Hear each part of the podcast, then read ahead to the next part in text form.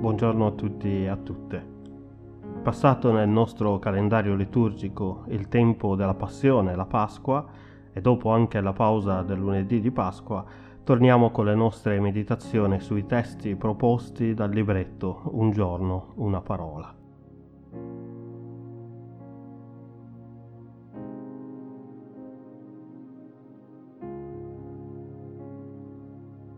Oggi abbiamo un solo versetto tratto dal libro di Giobbe al capitolo 5, il versetto 11, che dice Dio innalza quelli che erano abbassati e pone in salvo gli afflitti in luogo elevato.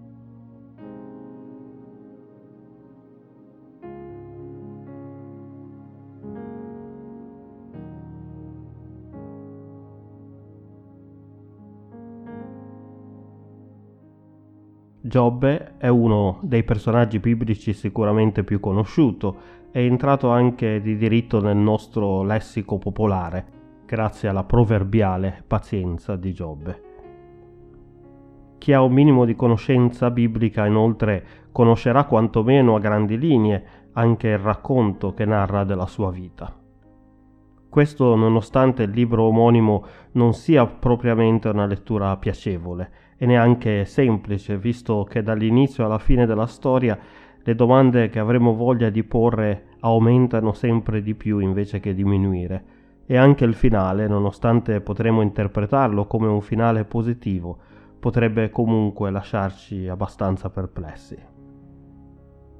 Giobbe, uomo devoto al Signore giusto e per questo lodato anche da Dio stesso, che tuttavia però subisce una serie di calamità terribili, una dietro l'altra, diventando quantomeno in apparenza oggetto di una macabra sfida tra Dio e Satana, e nonostante questo conserva inizialmente la sua integrità e accetta le sue disgrazie con invidiabile pazienza e fiducia.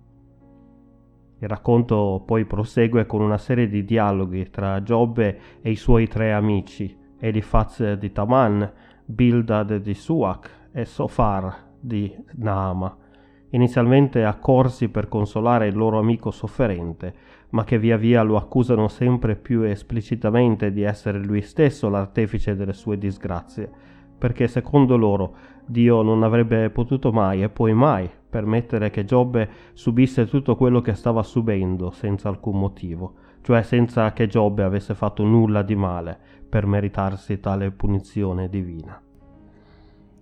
Il versetto di oggi è un brevissimo estratto del primo dei discorsi degli amici di Giobbe e in particolare è il primo discorso di Elifaz, che lo invita ad accettare quello che secondo lui non può che essere il giusto castigo di Dio, attendendo con fiducia di essere da lui ristabilito, qualora avesse fatto tesoro della lezione che il Signore gli stava impartendo. In effetti alla fine del racconto le sorti di Giobbe muteranno nuovamente per il meglio e come leggiamo nell'ultimo capitolo il Signore benedì gli ultimi suoi anni più dei primi, ma non prima di aver però redarguito anche severamente gli amici di Giobbe per i loro discorsi imprudenti. Nonostante già da una prima lettura superficiale dell'intero racconto ci possano apparire immediatamente poco sensate e soprattutto poco sensibili le accuse mosse a Giobbe da Elifaz e dagli altri due amici, dobbiamo però ammettere che anche oggi con troppa frequenza si ascolta venire dai pulpiti messaggi che vanno nella stessa direzione. Forse anche noi stessi e noi stesse siamo caduti talvolta nella tentazione di leggere gli eventi positivi o negativi che ci siamo trovati ad affrontare di persona o di cui siamo stati testimoni come segni di benedizione o punizione divina.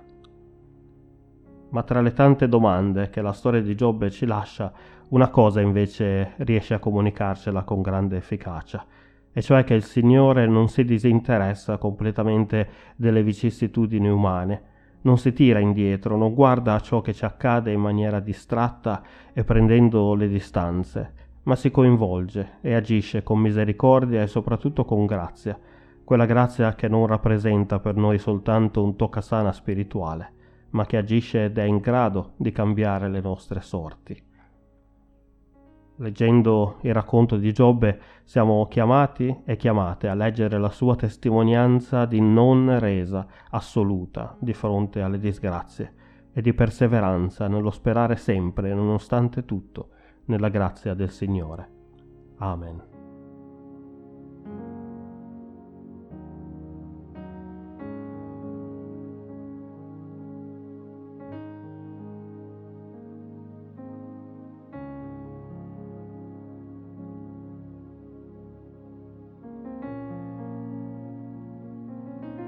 Preghiamo. Signore, Dio misericordioso e pieno di grazia, vieni in nostro soccorso quando anche noi, come gli amici di Giobbe, sentiamo l'esigenza di dare risposte semplicistiche ai nostri problemi o a quelli del nostro prossimo e aiutaci ad aggrapparci sempre alla speranza della tua grazia. Amen.